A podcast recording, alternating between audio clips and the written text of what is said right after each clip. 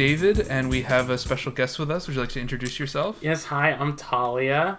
Nice to Uh, hang out with you guys. may remember Talia because we had her on a podcast a couple years ago on our podcast about crossovers.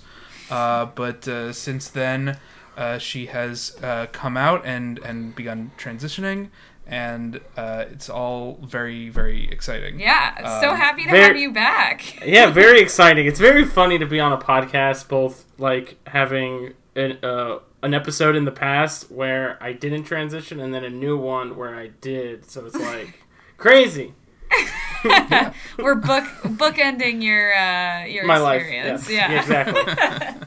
Yes, but uh, we we wanted to uh, have Talia on partly to talk about this new Netflix show that has gained some notoriety. There was a, a big write up about it in the New Yorker, and then there were a lot of think pieces after people went to watch it, sort of saying that uh, it, it plays into some uncomfortable tropes, and we'd like to talk about uncomfortable tropes here and, and really break them apart and deal with them. there's there's a hidden, invisible, uncomfortable sandwich between the talking tropes. Uh, yeah, yeah. It's Right. and it's and it's it's great because some of the shows that use the worst tropes are also horrific shows. Like they're just like bad, Right. like bland and boring. um, beyond just being like problematic in so many ways. and and this is no exception. This uh, this is the show Behind Her Eyes on Netflix. It was written by Steve Lightfoot, who uh, has done a, a, a few other shows. Um, he did he did Hannibal and uh, The Punisher. So shows that other people like that I have not uh, been able to get myself into. Uh, and it's uh, based on a novel by Sarah Pinborough, and uh, and she, she's a British author, and uh, it, it it it sort of tells the story of you know a typical a typical romance plot of uh, a, a secretary working in London falls for her boss who's married, and then they have an affair, and then things get complicated when she befriends uh, her boss's current wife. Crazy shit, right? Yeah. Uh, so I mean, it's very you know consciously playing into those like romance novel tropes uh, that you know w- without adding too much in terms of like complication. And then throughout it, you're not sure who's good and who's bad. And then at the end, there is a a double twist, is what they refer to it. You find out that the the wife character has the ability to switch bodies with people through dreaming Astral project. through, Yeah, through David, get it astral right. projecting And into astral- other and a- people's bodies. A consequence of astral projection in this universe is the ability to switch bodies. I see. And uh, and so then the double twist is you find out that the wife character was not the wife character at all, but a different character named Rob, who whom she met at a rehabilitation and mental health clinic, uh, and befriended, and then Rob switched bodies with her and then killed her in order to seduce her husband.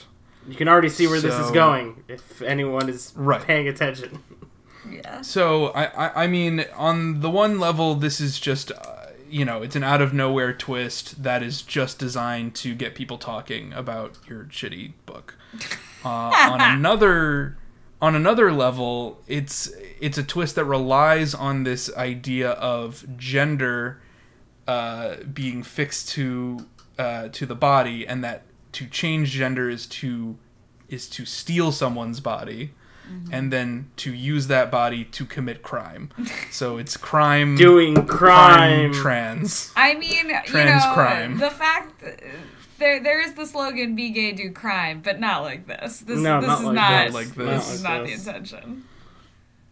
Um, so yeah, I mean there have been multiple think pieces written about why uh, this this was not a good look for for for Behind Her Eyes, the Netflix series. Um, on the one level, it's just sort of saying that like you know a gay man who is attracted to you know this Straight sexy guy. Scotsman uh, would would then just sort of trade bodies with a woman in an instant just to gain access to heterosexual marriage with that person. Yeah. Uh, so that's like on the one hand, it's sort of there's a homophobic element to it, and then the idea that even if you're not specifically saying that Rob is tr- a trans woman, he is stealing a woman's body and invading women's spaces And tricking a straight In- man into having sex with him. and tricking a straight Yeah. man you into know, having sex is with a him. And- common TERF talking point. it's a common Yeah. it's a common trope in like in like also in media in general to like I I mean Lindsay Ellis did a really good video on this recently about like transphobia in media and mm-hmm. like covered like Silence of the Lambs and a bunch of like references to like quote unquote trans characters from like 20th century media and it's always like haha tricked ya jokes on you buddy uh, this girl you thought was a girl has a penis. Uh, Ah! Swing, and it's like, then the audience is supposed to laugh. Or or wanting to not have a penis makes you psychotic. Yeah, exactly. Yeah, in the spirit of plugging other other people's content on the topic, uh, I, I I'd also like to plug uh, ContraPoints' video on J.K. Rowling, which in some ways can kind of function as a little bit of J.K. Rowling ap- apologia, but it certainly interrogates the history of the trope of the the trans killer and uh, and trans crime. So definitely check that out as as well. Um, but I thought we could start just by sort of you know explaining a little bit more about what this what it's like to watch this show and and what maybe the appeal would be to some imagined audience I mean, uh, I, I why the twist I personally can't speak to the appeal, but you know, we haven't explicitly brought it up yet. But um, at least in the Netflix adaptation, uh, Louise, the woman whose body is stolen at the end, is a black woman, um, and so Yeah. it just really adds like an extra bit of like digging the knife in and twisting it when we're talking Yeah, not- about how not problematic this- this, show Not gets. only is this homophobic and transphobic, but it also is racist. It's So- really racist. It's just like, yeah. I, um, I mean, and I think because the twist kind of comes pretty late in the story, at least explicitly, because there are hints earlier.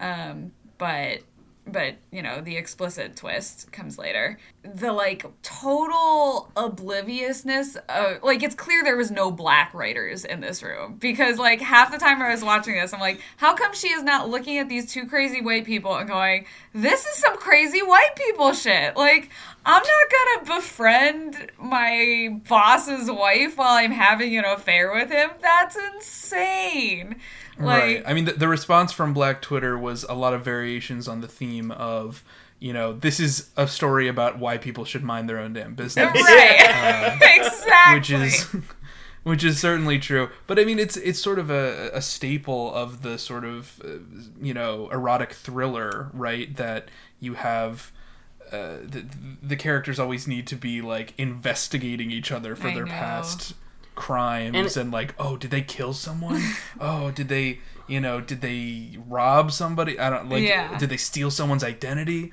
and it's it's always stuff like that in these you know erotic thriller novels And I think for me, you know, going because this is a so I think adding some context of what this is. This is a limited series, so there's only six mm-hmm. episodes. They're an hour long, and it's you know it's it was I think produced by the BBC or like it, it's a British like it's it's produced by Netflix, but it's like based. It's a, it's a British production. British but I don't production. Think it's, it's I don't think it's related to the BBC. Gotcha. Uh, in terms of production, So yeah, it's a, it's a British production studio. So obviously, any trans person or anyone who's like pays attention to the news is like, wait a minute, British television, transphobia, and then putting two to two and two Yeah. and two together, you can understand the the lore of TERF Island has come into media uh, f- in full force. TERF Island. Uh, yeah. haven't heard that one. Oh, you That's haven't? a- oh, it's it's common across. That's an uh, Abigail Thorn. It's an Ab- I, at least I was introduced to it. Yeah, she Abigail mentioned Thorn's it. videos. and now all of trans Twitter uses it all the time. Um, I have like there are people I talk to from the UK on trans Twitter, and uh, it's not great what's going on over there. So yeah, this coming out at like the time when they're you know crack like they're they're they're putting harsher restrictions on trans medication and uh, there's more culture war bullshit attacking trans people um, you know this is you know it's no coincidence essentially that this would come out at this time.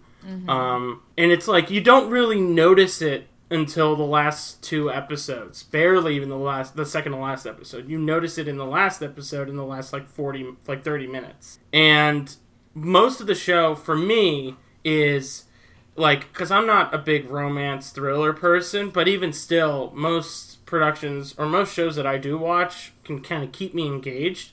There was nothing keeping me engaged and attracted to these characters at all. Really? yeah, maybe maybe it's because I knew kind of like I didn't know the twist. I didn't know I like I knew that there was because like there was like a little premise bubble and it mentioned astral projection and I knew there was transphobia involved in this, but there, it didn't like it. There was no unveiling of it in the first like two to I think the third episode as well, where it was just like it just did not keep me attracted to the You were show. just thinking, hurry up and get to the Hurry up- transphobia so I can Hur- stop watching. Uh, hurry up and like, or not even that. Hurry up and get to like the supernatural aspect of this, and Yeah. like Yeah. at least make it like, like I thought this was going to be like a guy. Like I thought like Rob was going to be doing this the entire show, like with a bunch of different people, and the ma and Louisa had to like figure it out and like crack it down, and that's what the whole thing was going to be about. But no, it was just like four people. It was just three people involved in the whole situation. It's a love triangle story that is that attacks mental illness. That Yeah. attacks uh, gay relationships, that attacks trans people, and then in the end, just uh, you know, comes out and be, and does a racism. Yeah, just steals a black woman's body. It's and it's fine. it's like lazy in a lot of ways and i just felt really bored in a lot of the earlier episodes because i just wasn't attracted attached to like bono's daughter Is that who that? Uh, Yeah, is that that's who who that adele Adele is. adele is bono's daughter Yeah, she's weird. I, I will say, uh, uh, the actress who plays Louise, though, uh, Simona Brown, I could just watch her for hours. I thought, despite the material, she turned in a really good performance, personally. Um, but I, I do think that there is something to analyze in, in, in you know the first six you know five and a half episodes before the twist is revealed because I think it is it is about something you know like there are themes that even if you don't know the twist you can identify which it, it seems to be you know it's a story about manipulation first of all uh, but it's also this story about like making assumptions about people. Because the whole point is that you know Louise can't decide if it's the husband or the wife who's the creepy controlling one you know? They're they're both sort of acting in in weird sort of controlling ways. And and what whereas Adele is portraying herself as a victim of you know of of of, of marital abuse of domestic abuse it's secretly her manipulating him into abusing her so i think there are problematic tropes even before we get to the twist Right. in that we're dealing with this story about you know don't judge that really obvious publicly like everybody knows that he's an abuser because he might secretly have a trans wife tricking him into being an abuser Yeah. know? jesus that's like it's, it's so weird to think about it like that I mean, I think you're it- you're right. Like Yeah. it's it's definitely like oh, I don't assume anything about anyone, but also you know it's the problem with these thrillers is that you you have to keep questioning and digging deeper to to get Right. that sense of narrative catharsis. But like in reality, digging Yeah, into so people's like past like this is like a huge invasion. Exactly. So like first, you know, Louise is, you know, thinking, "Oh my god, this, you know, this husband guy, he's telling her that she can't leave the house. She's saying that uh uh you know, that that she's not allowed to, you know, spend any money or have any money like, you know, but then you find out that she controls some of uh you know, he he, controls all of her money and all of her finances uh, and she used to be wealthy, and then her parents died in a fire, and it kind of seems like maybe he burned them to death. Yeah. Uh, Yeah. To, to get to her. Um, He went in and saved and there's her. all of and these he's got this misleads and red herrings. burn mark on his arm, and it's like where, like in the first episode, you're just like, hmm, where, where'd you get that thing? Where'd you get that and- thing, buddy? And like they're in this horrible strained marriage together and you know the show keeps refusing to answer really like why it got this way because we're shown flashbacks of them being you know truly in love it seems Right. Yeah, and then and then Yeah. you're supposed to think, oh, what happened is she is a murderer and she murdered her friend Rob because he's not in the show anymore, but we have his diary. Um, so But- you're but- supposed to think, oh, Adele killed Rob, and that's why he's grown grown cold and distant. Either because he killed killed Rob in jealousy and can't go to the police about it, or you know can't leave her, or she'll tell the police, or she killed Rob and he doesn't want to turn her in, but can't see her the same, you know, as she was. But it's neither of those. and like even in other shows where you have those similar tropes, like the part, the relationship is like.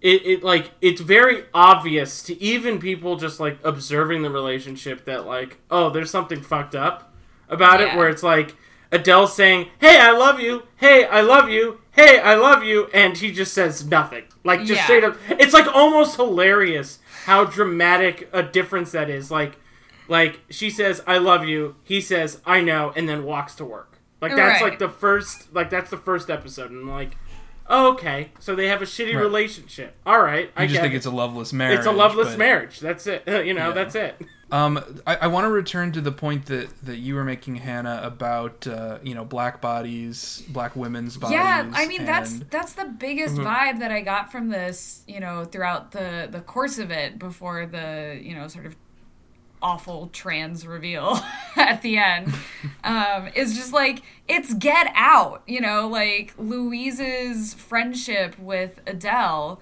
you know adele is like doing all these things to help her like improve herself you know? Like oh you must stop having these nightmares. Here's Yeah. how you do it you know? And like oh you must like stop uh, start coming to the gym with me and like working out and you know let me improve your body before i inhabit it you know right. um like it's it's and Yeah. it's also like like it's very obvious like in their first like meeting and in their first like f- like because it, it is revealed that like adele has been like like found like stalks stalks whatever is david the entire time he's like out and about so the like when they were out in the first episode at the bar uh adele was watching him and uh you know she realizes that like oh he has a thing for for for Louise.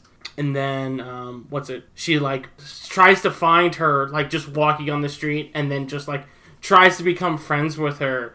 And there's obviously signals that are coming from Adele that are like this person is not someone that you would want to be friends with, or Right. like why would you want to deal with this? And then you find out that she is your boss's wife. Why would you continue that?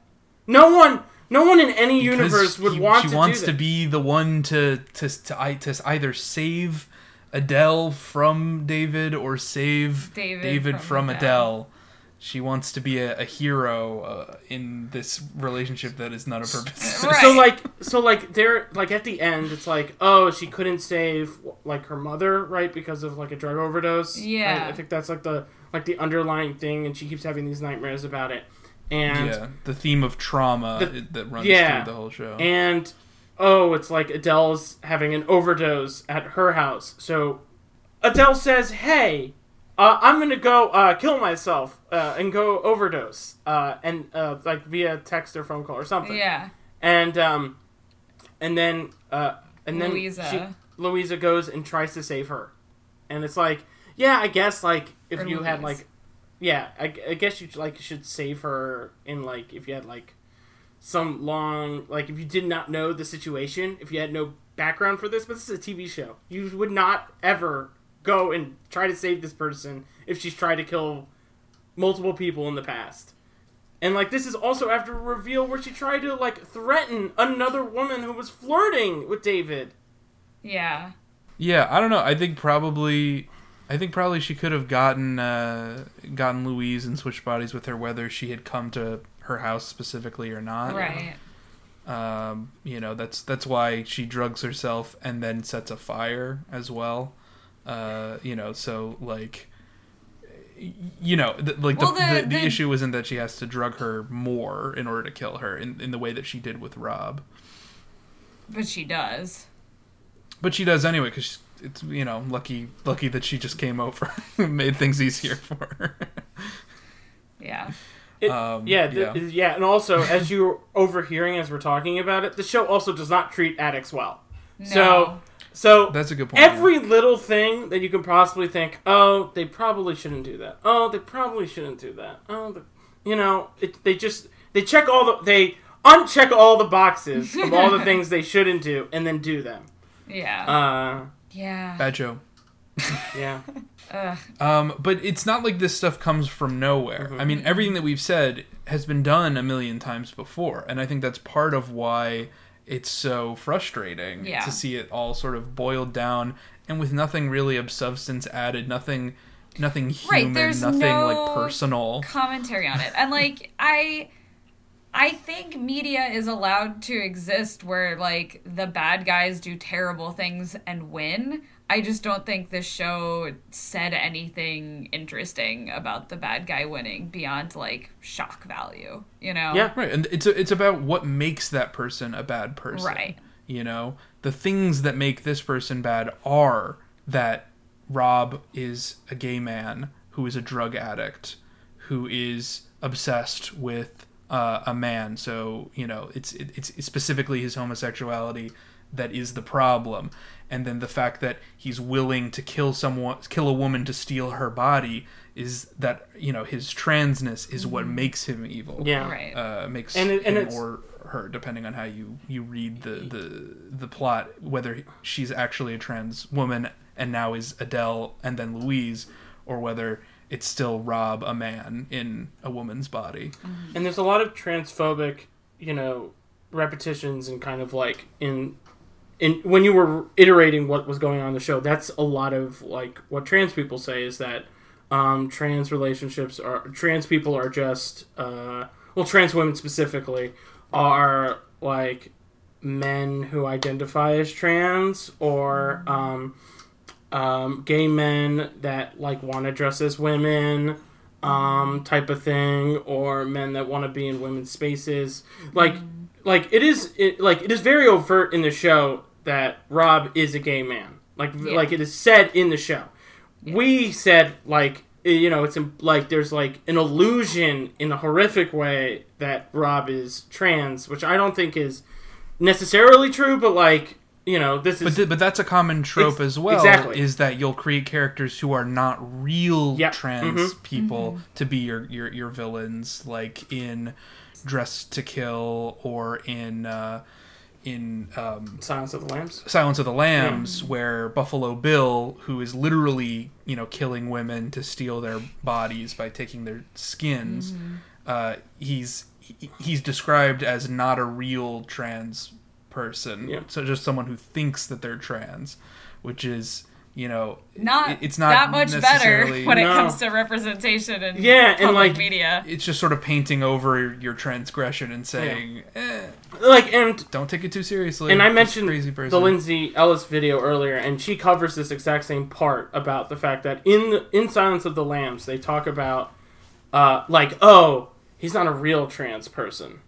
Uh, but like, obviously, any average person who goes in and watches this movie when it came out right in the '90s, right, Yeah, uh, is is not going to understand that or understand what it means. And anytime anyone references Silence of the Lambs, they're not going to think about that. They're only going to think about what the representation of Buffalo Bill is and apply Right. that to trans people. So it doesn't really matter. It's just the what you talk idea that when you when you do anything to gender, which you know in the essentialist view is is completely tied to the the body Mm-hmm. and the soul, and it comes with immutable characteristics. right.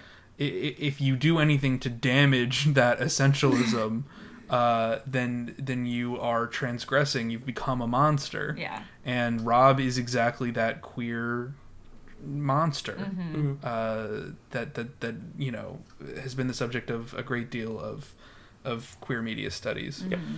Yeah, I think like what you're saying about essentialism is like it's it's sort of key to the whole body swapping trope and genre as a whole a little bit where it's you know this idea that you can wholly transplant some sense of self from one body to the next To another. and and that that body will then you know take on characteristics of of this other thing you know like um I think there's a Sherlock Holmes story where some scientist is like shooting up with like monkey genome or whatever. And Wait, really? like yeah, it's like one of the like original stories. Um oh, jeez. and and you know he starts acting aggressive and like climbing things and oh it was because he he did the monkey juice so of course Was this he's acting also like George the of the. Jungle? well, what was the one where his heart was replaced with like a baboon's heart? yes i don't know if it's that but like that that's a um it's Was like that, Brendan side of, Fraser? that sort of idea where you know you take a pig heart and you put it in someone and suddenly they're more piggish um, that like there is immutable qualities tied to bodies and also the like essence of bodies the soul in a way um, Yeah, And- H- Hannah, you shared an, an article uh, that that I think you're referencing Yeah. about uh, about this. Um, it's called uh, "Essentialist Beliefs About Bodily Transplants in the United States and India." yeah So this was sort of a cognitive psych study uh, conducted by Meredith Myers, Sarah Jane Leslie, and Susan A. Gelman and Sarah M. Stilwell. Uh, so just to cite our sources Yes, there. yes. And you also shared something. We've been talking a lot about uh, trans women. Mm-hmm. But uh, it, this this trope is you know about any transgression of of the you know cisnormative ideas essentialist ideas of, of gender Mm-hmm. and so you shared a really interesting article uh, called Yeah, the Trans Horror Stories and Society's Fear of the Trans Masculine Body uh, by Sasha Geffen in Them. Uh, and yeah i think it was a really interesting Yeah. tracing of you know Wait, the, the show them has has has. N- no, the the stuff? publication Them. Oh, okay. I was just like, because I know that the show just came out and it's like, you know. No, specifically, this article talks about um, Hereditary and then also uh, a, a magazine feature in The Atlantic about when children say they're trans. And, you know, it's very much in the same boat as um, what's the, the terrible book that just came out? Um, it's like the transes are killing our daughters and making them men. right it's it, it's the classic TERF talking Yeah. points of you know these these trans men don't really want to be men they just want to free themselves from the shackles of female oppression they need to be taught to love their womanhood etc like yeah. just really you know just not it's, Yeah. it's not good No, no, not good. No. Also, Um, but I thought I thought the the mention of hereditary is interesting because I, I think th- th- y- when when you talk about possessions, it's almost always a a male invasion of a woman's body, Mm-hmm. but hereditary reverses that, and it's now you know grandma, a, a woman inhabiting a, a man's body, but in, it's still kind of a an invasion But it of is a also of a sexual nature. But it's also because you know it's the demon who whatever who Right. you know at least in the article it talks about how he is a a he and feels like a he regardless of the the body that the demon is currently inhabiting. Um, and so I think it's these kind of these kind of stories coupled with the, you know the really base level talking point of like oh i'm an x trapped in a y's body um, which you know is not really accurate but kind of gets the point across to it's like very second layman. wave feminism as well. Like the way that's the way that second wave feminism also approaches like male dominance is very much kind of like it, it, it it's it's very much like like that's how like second wave feminism portrays men in media is Mm-hmm. not like how like patriarchal systems are created. It's more like uh, it's always just the he, and it's always like very specific violence. It's not like the manipulation part. Right. Um, so yeah, that's it's like it's very surface level. It doesn't go any further than that, and it doesn't. Uh, It's it a doesn't lot of- explore the other things lot that were created later. Right. I think it's a lot of focus on the body and of the way that women's bodies are policed. Um, but, you know, stops at the like, a woman's body can kind of only be this way. And if it's not like this, then it's like, it's not a woman's body. Um, which I think, you know, third and. Are, are we in the fourth wave of feminism? I, Where I are don't know. now? I don't. I don't really. It's been I don't- argued. I don't really follow that really. the- Um, but I wave would say. I would say nowadays, nowadays most intersectional feminists would agree that you know the body and even genetics are not the defining traits of womanhood, and that in fact seeking to define it narrowly, um, you know, is less helpful than one would think if you Yeah. were basing all of your views on you know the 60s and burning bras and whatnot essentialism will always alienate women of some kind. Mm-hmm. Uh, like feminist essentialism will always alienate women of some Yeah. type of way, Right. or And I mean, feminism has been alienating black women from the beginning. You know, Yeah. like many early feminists uh, in the U.S. advocated for women's rights specifically because they're like, well, you need more white voters to outvote these these black men, and so. So we should have us. Like it's insane that I, a woman, can't vote, but this this black gentleman can, uh, but with less nice words. yeah. Oh, um, also the movie I was thinking about earlier was not George of the Jungle, but it was uh, a worse movie. Um, it was The Animal, starring Rob Schneider. Oh God. Yeah, Right, uh, and Rob Schneider also did a body swap movie with, uh, you know, with a woman in The Hot Chick, yes, where a, the, a hot chick becomes Rob Schneider. both written by this by Rob Schneider and a guy by the name of Tom Brady. Not no relation to the Sure. the, the Super Bowl. player. Super Bowl player. Yeah. um, So. I, I, I want to, uh, you know, y- you mentioned earlier, Talia, that like this is, uh, you know, a specifically British problem, but I think that it's, you know, it, it- I don't want to, I don't want to let America off the hook. Oh no! Oh, no. I, I, First I'm, of I'm being clear. Like the the it's a recent uh, like the like the ramp up of of transphobia has has has come about in the UK, and this and behind her eyes, and the the laws that have been enacted um are are uh, co like coinciding with each other is no coincidence. Yeah. But the United States is, has also not been great. Right, we've had a lot of, of bills on the state level that have been introduced and some that have already passed, Yeah. uh, restricting uh, access for youths to uh, puberty blockers and, and other uh, gender affirming medicines and surgeries.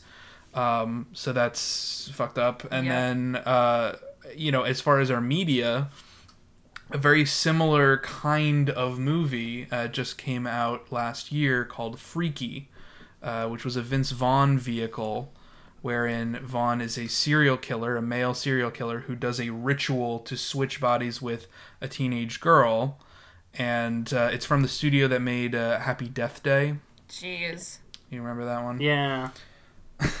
So this is again, you know, the trope of how much more horrifying is it to have a male serial killer in a in a an attractive female body.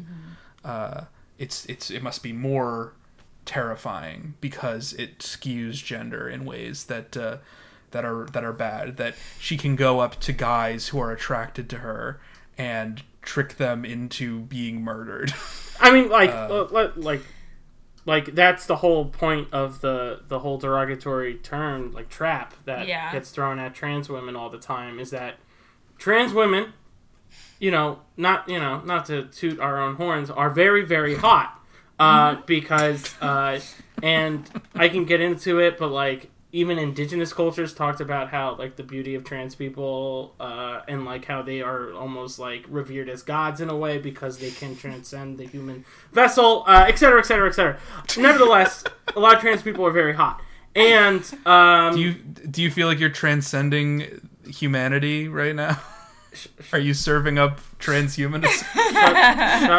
shut, shut the fuck up. Uh, uh, uh, and so a, a lot of that kind of gets translated into oh my god the the, the prefix trans Translated. yeah. Wow. yeah oh my god um uh it gets utilized uh, uh you know through trap as um, Yeah. a, as like um a I mean, a- that's the constant someone with fear. a penis uh tricking a a man to have sex with her or or just tricking men either for sex or for any reason you know? Yeah. like there's there's this sense of um like entitlement to your assumptions i guess.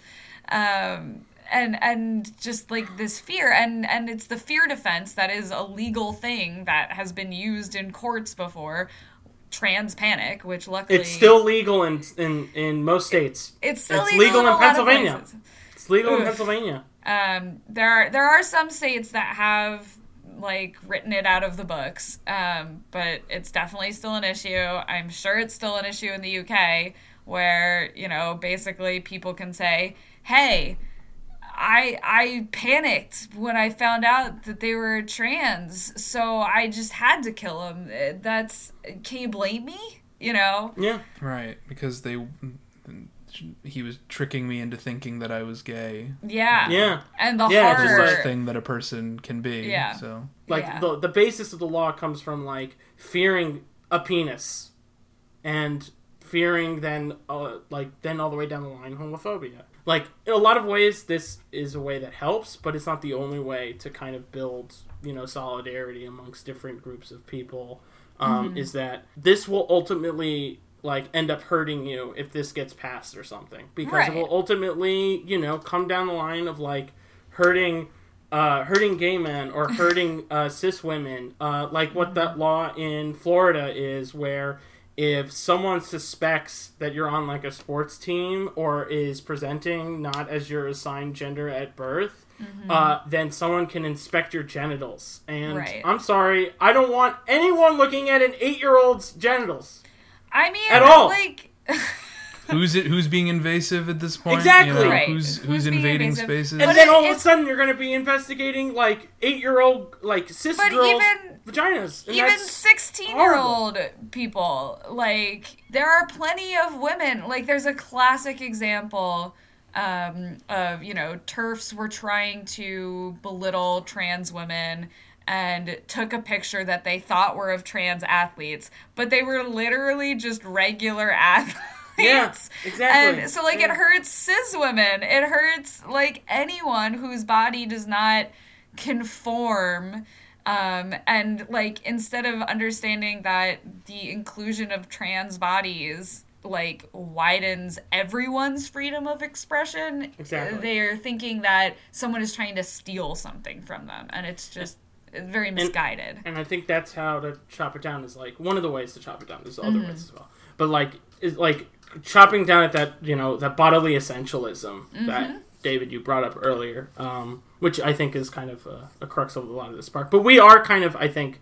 getting off topic in a way of, but we are talking about like serious importance. this important is the topic. I know, but like I, I don't know, getting into like the media trips part, but like this is very. I, I, I, I take that as you know you're you're you're saying we should dive really into media representations now. yeah, we're uh, too much in the real look, world look, and real I problems. was yeah. I mean, we need to escape into the world of fantasy where, where gender can be more mutable Yeah. than even it is in the real world. Yeah. Where where gender can be a plaything, where it can be it can be a uh, just a toy to play with in uh, you know in children's media, for Yeah. example.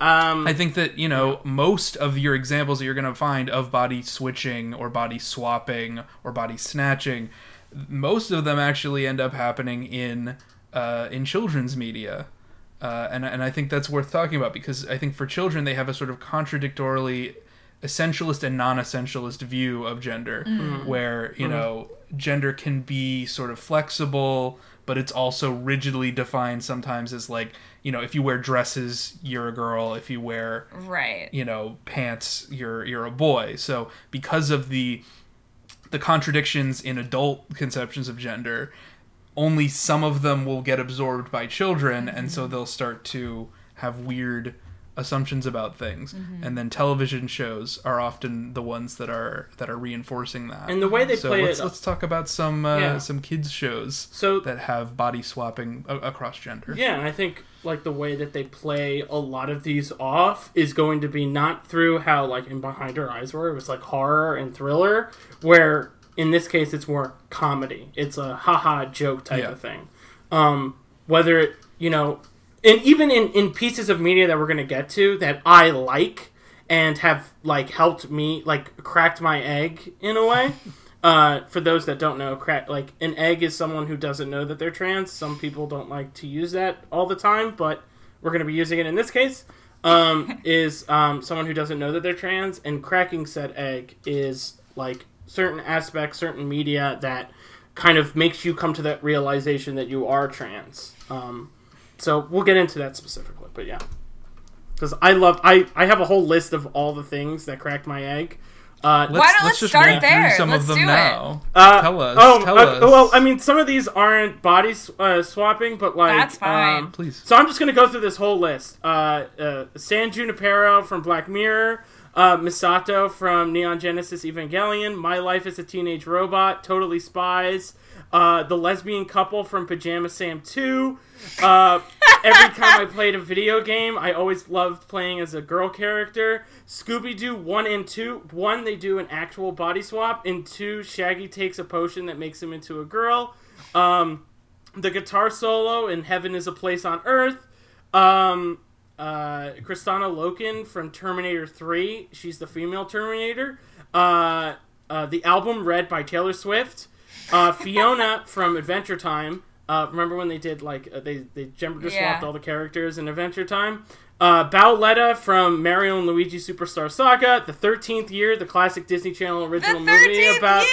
about a boy who turns uh, into a mermaid when he was 13. As a kid, I was just like, hey, when I turn 13, I don't want to turn into a mermaid. I want to turn into a girl.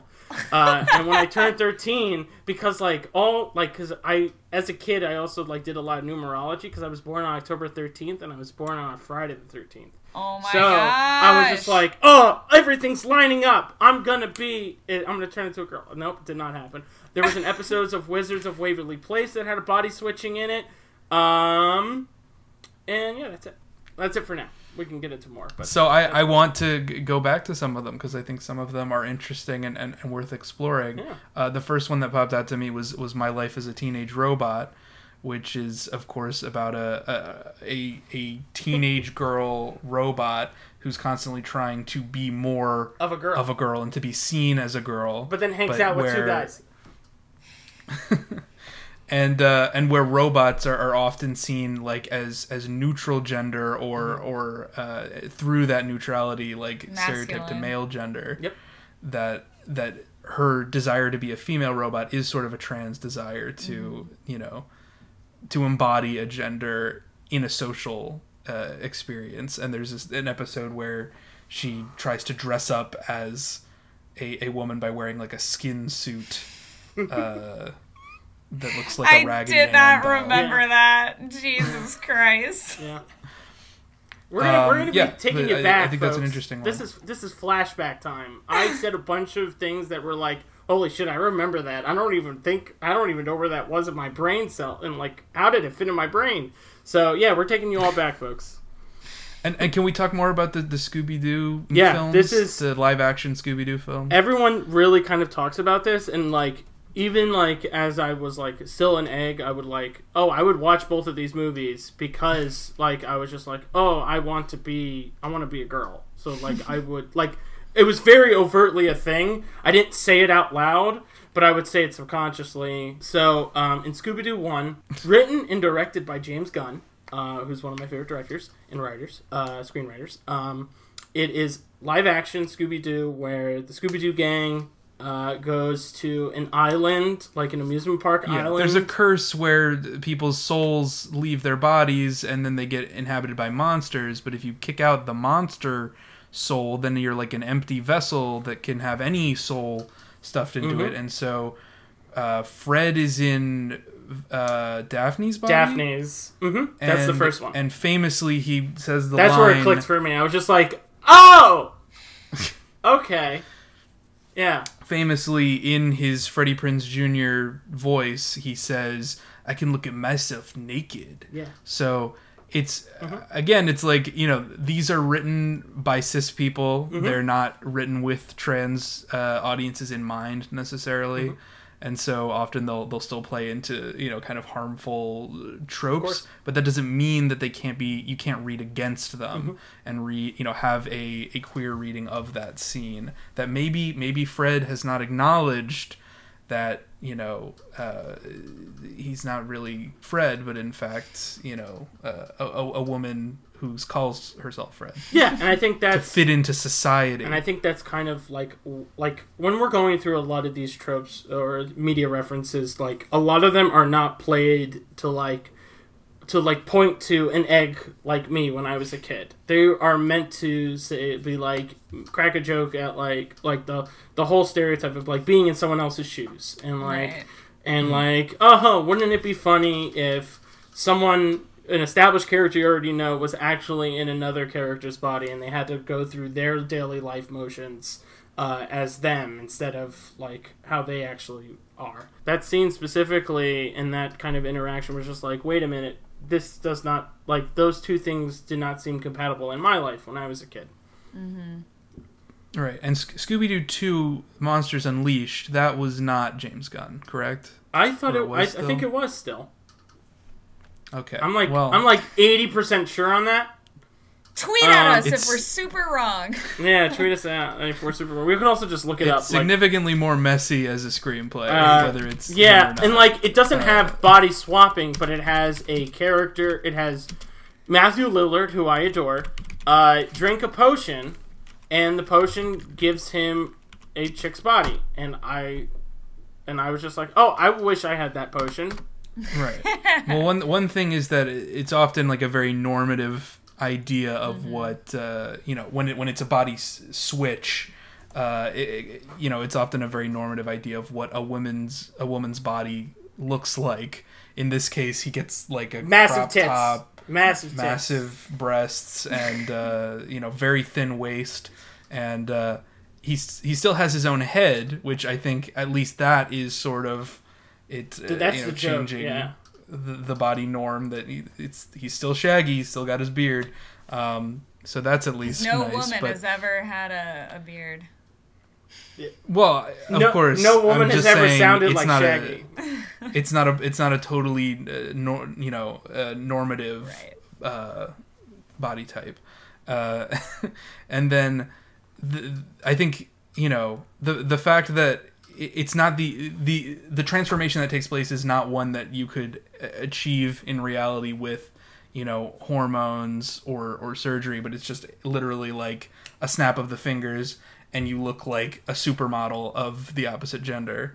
Uh, is you know kind of it's one of those things that that tends to be uh, ac- across most of these examples. and and a lot of a lot of like like eggs or pre-transition trans women you know get the idea like i like i had this and i've said this to friends. I i said this to our mutual friend david uh, alice. Like i said i want to transition but i don't think that i'm going to look beautiful when i transition. I don't i think i'm still going to look ugly. I think i'm still going to hate myself all the other things, but you don't understand once you actually do transition how much hormones actually affect your body and how they actually move muscle and fat around in places that actually make you more feminine and in ways that you'll actually start appreciating your body. My depression has completely gone like has gone away and I actually like looking at myself in the mirror now. But um like a lot of the time before i was just like oh i wish it was instantaneous i wish it was just happen like immediately and i was just like I want to wake I want to wake up in like a far far future, like a cyberpunk future where I could press a button and I'll be immediately in a body that I like and ha- and looks beautiful in ways that I want it to look like. Um, something like you know Cyberpunk 2077, but has its own issues. Minus all the dystopia. Minus all the I think- dystopia. I think probably the, the Star Trek episode is probably one of the first times that this happened, like on television. In in James T. Kirk uh, has a, a woman's mind inside of him as a result of technology. That there's a kind of feeling that like technology will set us free, it will unbound us from our bodies, but our bodies are a big part of, of what makes us human. So you don't really want, unless you are uh, purely a transhumanist and want to, you know, evolve past the need for such such fleshy things.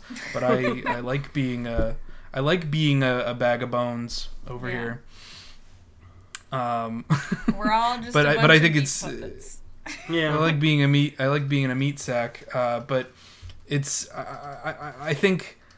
I think there's something to like futurism and technology being something to transcend gender. Uh, becomes another one of these uh, go-tos in media, especially media written by by cis people. Um, do you guys want to just sort of uh, go through some random examples of body switching uh, media, just sort of to uh, to finish us out? See if there are any interesting examples on TVTropes.com. Um, so there is the body switch in Shrek.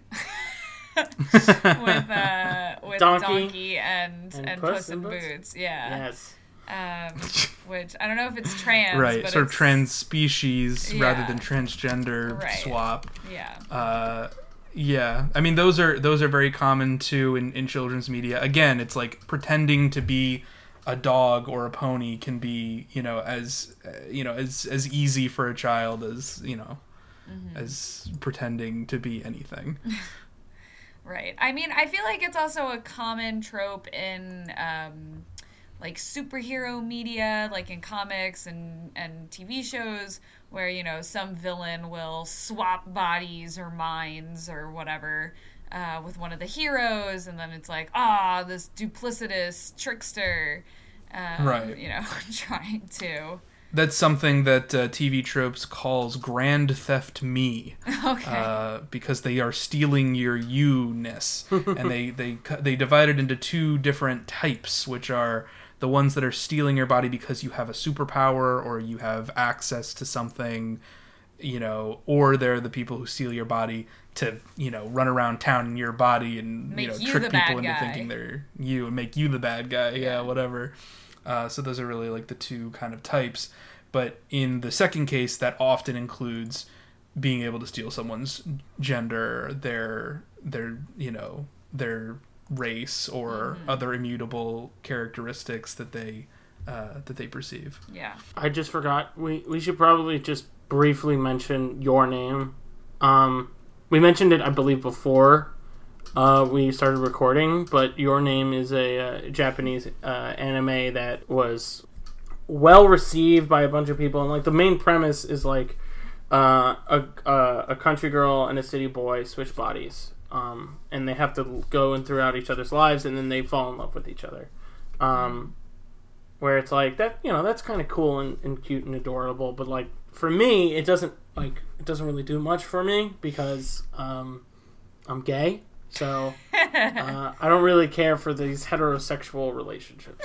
Um, but yeah, I you know I think you know if you want to check it out, uh, if you I I I've recommend been checking it out. meaning to watch this movie for like since it came out because I, I It's- really enjoy the director. Um, I watched his film Five Centimeters Per Second, uh, which is another.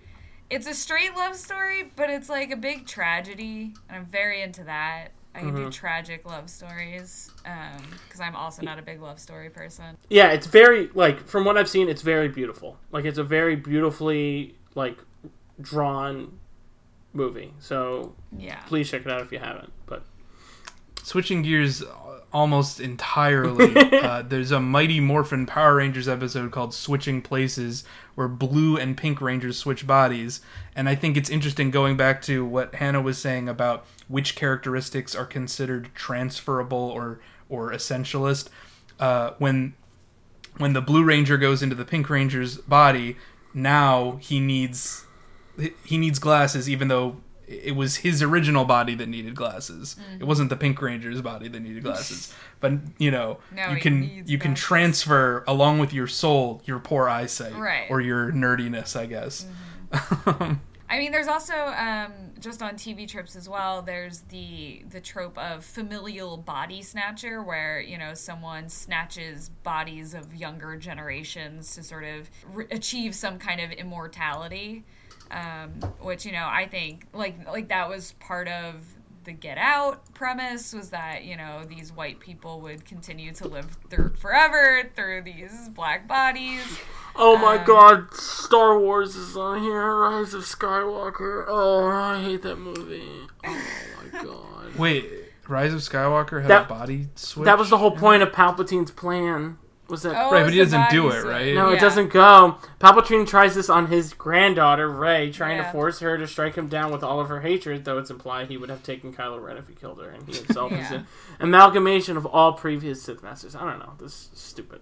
I, I think it's interesting because often when you know a hero's body is seized by a villain, you know they get sexier.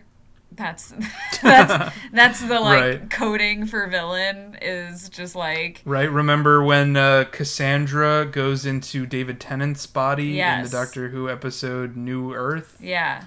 Uh, that was weird. Well, and Rose's body. It's Rose's body. well, first Rose's Yeah. body, then David Tennant's body. But when he, when she's in David Tennant's body, boy, does he flaunt it a little bit more than usual. I guess not much more than usual. I mean, it's it's interesting because I feel like this trope is usually either it's often a comedy trope where haha isn't it so wild to see someone who's so different have to act a certain way or be stuck in a body that feels wrong to them?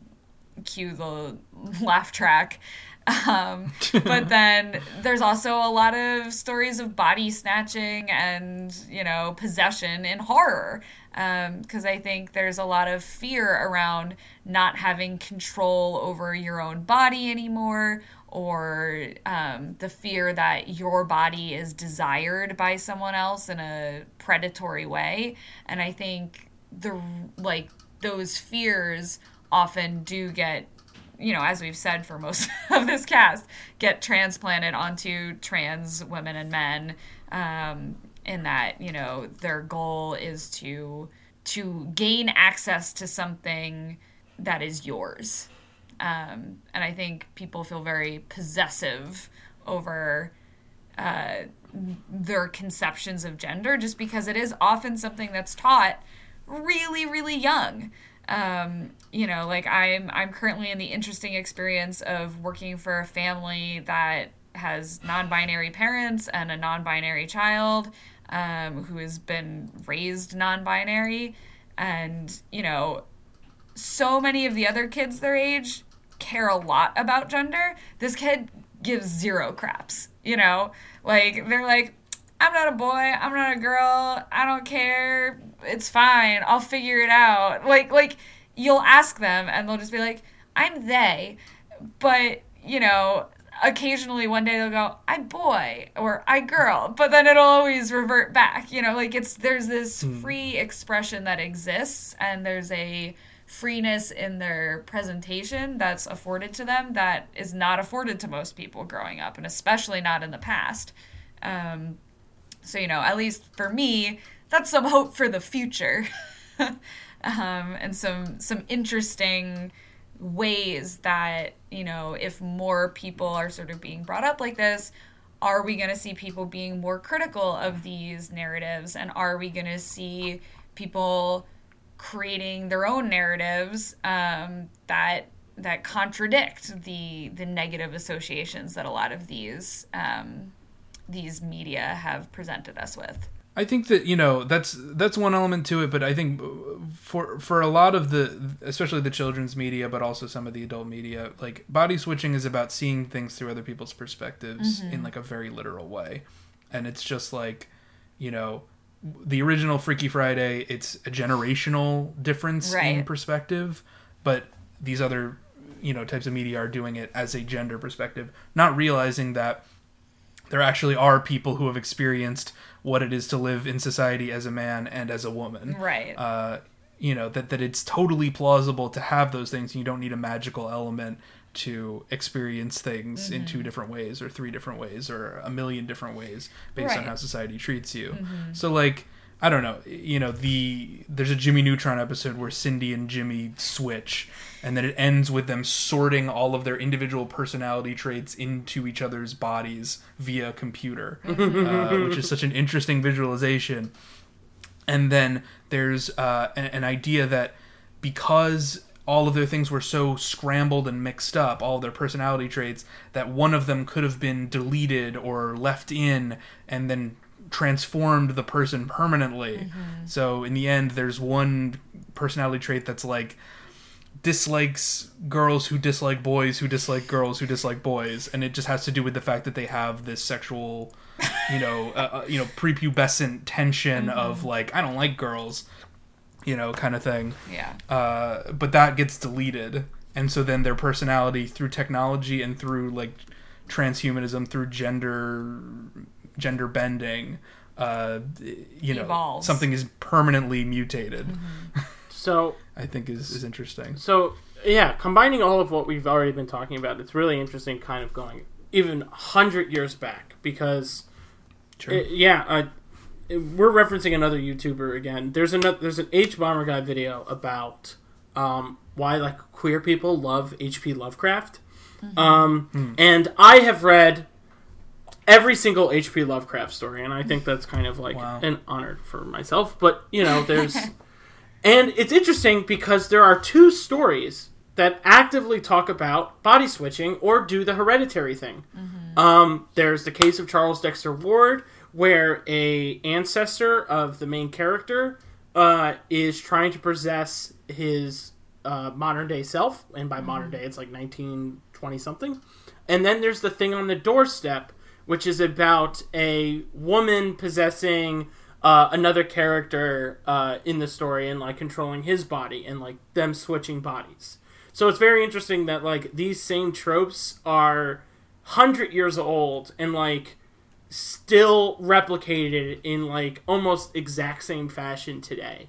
Um, yeah, it's just very interesting. Um, like the thing on the doorstep is very familiar to actually behind her eyes. I think Oh. uh, someone notices a change in someone's behavior. Uh, like one, like the main character's friend is like all chill and stuff, and then uh, turn like this this woman dies, and then he uh, what's it called? And then like it like the like the main character's friend is like acting weird, and it turns out the woman that died, uh, who was his friend's wife possessed his body and that his Oh. body and that his soul is inside her dead body uh, so it's basically behind her eyes Yeah. and the, and the reason why it's called the thing on the doorstep is because there is a like the main character opens the door and there's this like skeletal corpse on the doorstep and like the twist is that actually it's his friend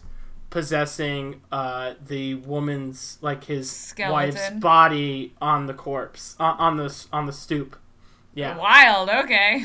yeah this was this was uh, written a- in honest- 1937 1933 Honestly, more interesting than behind her eyes already. Oh, absolutely, way more skeleton interesting. That's alive. yeah it's it's way more interesting One thing that we haven't really touched on is that a lot of times the body switching happens within the family. That's because a lot of these are deriving themselves from Freaky Friday, the original Disney film. Um, and so, you know, in Gravity Falls, there's an episode where the two twins switch uh, switch bodies, and they react with absolute like horror, like vomiting and like freaking out and uh, you know there's a lot of uh, of of weird stuff there. Um, but then of course it's about them learning to see things from each other's perspectives again bridging the sibling rivalry gap. Uh, it's not a you know let's prove who has it worse uh, you know boys or girls kind of thing uh, Though it's which- which, it sometimes- in a lot of other Yeah. it sometimes does do that it, it- there's a there's also like Fairly Odd Parents does this kind of thing a lot. There's an episode where Timmy uh, turns into a girl in order to spy on his crush. One of my and favorite figure out episodes. what she, It's a great episode. What she likes. One of my favorite episodes. I don't know why, but it With- is. Couldn't well, I think it's a I- I- very- I, mean, it's, it's very obvious. That's why it's my favorite. I think it's a very Gen X, you know, perception of like what kinds of lessons you can take Definitely. away. Mm-hmm. Because of course, what what Timmy realizes is that girls are are okay to like boy things and boys are okay to like girl mm-hmm. things. So that's a good lesson for children to learn. But does it not still reinforce the idea that there are girl you things know, and boy things. There are right, and that to do to to embrace something that's a little bit different does otherize you and does you know set you apart, whether it should or shouldn't. You know, they're implying that it does. Um, There's there's also an, an episode where Timmy switches bodies with his mother and experiences uh, the difficulties of motherhood. Again, you know, Freaky Friday, but Yeah. but this time with two different uh, different bo- bodies Yeah. of different genders. Yeah, and Yeah, I mean um, it's usually to learn a, a lesson Yeah. of some kind too. A Of lot course, of these kid yeah. shows ones. Sorry, Talia. Yeah, no. Then there's uh, was as I mentioned in my list of things that cracked my egg, uh, the episode of Wizards of Waverly Place where the dad teaches the three kids uh, a spell that makes you body switch. Um, I remember when I saw the ad for this episode, like because I was a little kid, and I was just like, "Oh, I want to watch that episode." Um, and uh, yeah, and then they they get into hijinks because they do it throughout the entire episode, and they're like They messing up their they messing up their social lives and all their friends and it's Ah. like oh oh she was gonna be invited to like this cool party with this guy and because they switched bodies she made a fool of herself and didn't get to go to the party oops siblings you gotta love them I hated Uh, that. and then the last thing that I personally feel the need to bring up, uh, although we can continue the conversation further, No, the last thing that I want to bring up is in more adult media Mm-hmm. that deals with this trope. Uh, they tend to fall into this thing of when men inhabit women's bodies, they want to to touch themselves. There's an erotic pleasure to inhabiting a woman's body.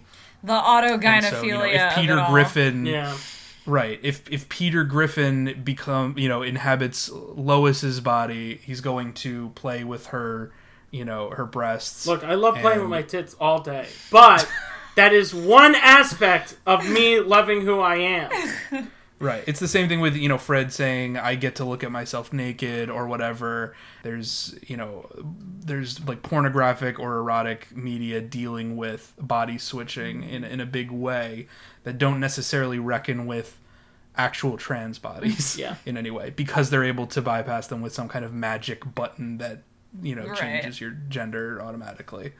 Um, but I think you know I think as we as we move forward, I think first of all, I think a lot of people are going to shy away from using this trope. I think people are more or less going to steer clear. Uh, Well, I and, I think and it's maybe that's a mistake. I think it's interesting because you know I want to bring up Sense8 as sort of like a counter argument to This to is these. this is going to be good. I like this. Yes, this is Uh, no. This know. is something that I should have mentioned because I never actually watched Sense8 yet, and I Oh, should. girl, I know you it's have weird. to. so why would weird you I have brought it up if no, you haven't watched because it? I know what happens in it, and I know that Okay. it this like this concept is such a it's like why Sense8 is so positive amongst like why trans people do enjoy Sense Eight is beyond just the fact that it there away. is a trans woman in it In who it, is yeah. awesome um and you know directed by the wachowski Right, and the sisters directors, yeah. um who you know trans icons they made my in of favorite movie themselves. Cloud Atlas. So um yeah so just like that show is about this idea of it's not so much body switching but body sharing which is like to me at least feels like this very interesting communal sort of communist Yeah, exactly. future of the Yep. trope you know where you know it's not your body or my body it's our body together you know and like you can draw boundaries where you need to or want to but the idea is that you become so intimately close with these people and that you experience their bodies the way they do and the way other people and like the way you might Yeah, it's sort Um, of a, a humanist transhumanism where yes, we Yes. become part of a hive mind, but it's not techno- technologized. Right. It's not purely digital, digital and and in non-flesh. Right, but it, it's a humanistic. it talks about he- transhumanism. right, like it talks about the joy of that being with another experience or being right. with others. It's it's it's about Yeah. community, and it also like inadvertently talks about like gender fluidity and non-binariness and like the like this Mm-hmm. And- and- like this beautiful future of like everyone collectively sharing and working together in a community and also being with each other and expressing and understanding each other's genders Mm-hmm. in a beautiful way. and you know it also talks about you know the the dangers and the thrill and adds like a sense of drama to the whole thing so you know it's not just like What is it like "Wouldn't it be animorphs nice?" that you can get stuck? no no no no No, there's no, like there's like bad this guys giant of bad guys, who yeah, are like and they have hunting to you down and they have to team up and stuff, and want like to the stop people from they having combine this power. all of their like kick-ass like af- martial arts skills together, and they like like work together to like they all are skilled in different areas and so it's they skilled in different areas, and they work together to do Yeah. that. It's very cool. Um, all right, I think I think that is. Uh, we've had a uh, you know a very varied conversation. It's we've covered a lot of topics. There's no possible way that we could cover every single No. example Mhm. Nope. of gender-related body switching media. So please tweet at us at Talking Tropes and let us know what your favorite was. Whether tra- you know this you consider this to be transmedia, whether you don't consider it to be uh, you know a trans representation, whether it cracked your egg or whether it uh, makes you sick. Yeah, Uh, made you crawl back know. Inside but you crawl back inside. yeah. And yeah, Um, but but we're really interested to, to hear uh, any any feedback that you have, and uh, we we we're going to talk about more uh, tran- trans uh, body swapping media next week when we talk about Prelude to a Kiss for our Standing Stanley Tucci series. Yep. um, Uh, wait, what? Is, wait, what? He, Prelude to a Kiss, Meg Ryan and Alec Baldwin, and then uh, Meg Ryan switches bodies with an old old man. an old, Oh, old okay. man okay. Oh, Right before ah, their wedding, Shit, we forgot to talk uh, about the Cobbler. Everyone's favorite movie, The Cobbler. Fuck. The cobbler with with Adam Sandler. Sandler. That was the whole thing. Is that he literally walks in someone else's shoes? Ah, Uh, ah. Yeah. He possesses, like, he becomes the person who has the shoes. you like that's you his- got it Yeah. you I'm got what's Ah! known as a fake. I'm what's known as a fake Adam Sandler fan Ah! because I, I mainly only like him in Uncut Gems. So He's amazing. in absolutely Uncut fake Gems. and not valid. That's me. incredible Uh, Um, but yeah, check us out uh, next week. Uh, Talia, is there anything that you want to plug or say? Uh, you can follow me on Twitter at the Pizza Taco, uh, where I post uh, mainly me being sad and me trying to vibe. I know the dialectics of that are very interesting. Um, and and Marxism. and Marxism, Lots of, yeah. So lots of Trotskyism. Marxism, uh, Marxism, uh, me being sad, trying to vibe, and then memes. So if you like any or all of those things, please follow me on Twitter uh, at the Pizza Taco, where we can talk about all these fun, beautiful things. Thank you again so much for being on i we couldn't have fun. done it enjoyed without it. your insight Well, thank you, thank you, thank you. There's Yeah, probably and we'd love to have you back if you have any ideas in the future for, for tropes for us to talk about. Definitely, It- I I consume media all the time because I'm always online because I have nothing better to do. I am incredibly mentally ill, and yeah, so yeah, I'm probably gonna find something that really ticks me off, and it's like, oh, I notice a lot of media does this. And then well if like, if you do and and any of you out there do as well you can tweet at us at talking tropes and uh maybe we'll get to it in the future see you guys shall. Goodbye. Bye. And check out Behind Her Eyes Oh God, on Netflix. no! But actually don't. i'm leaving i'm stopping right now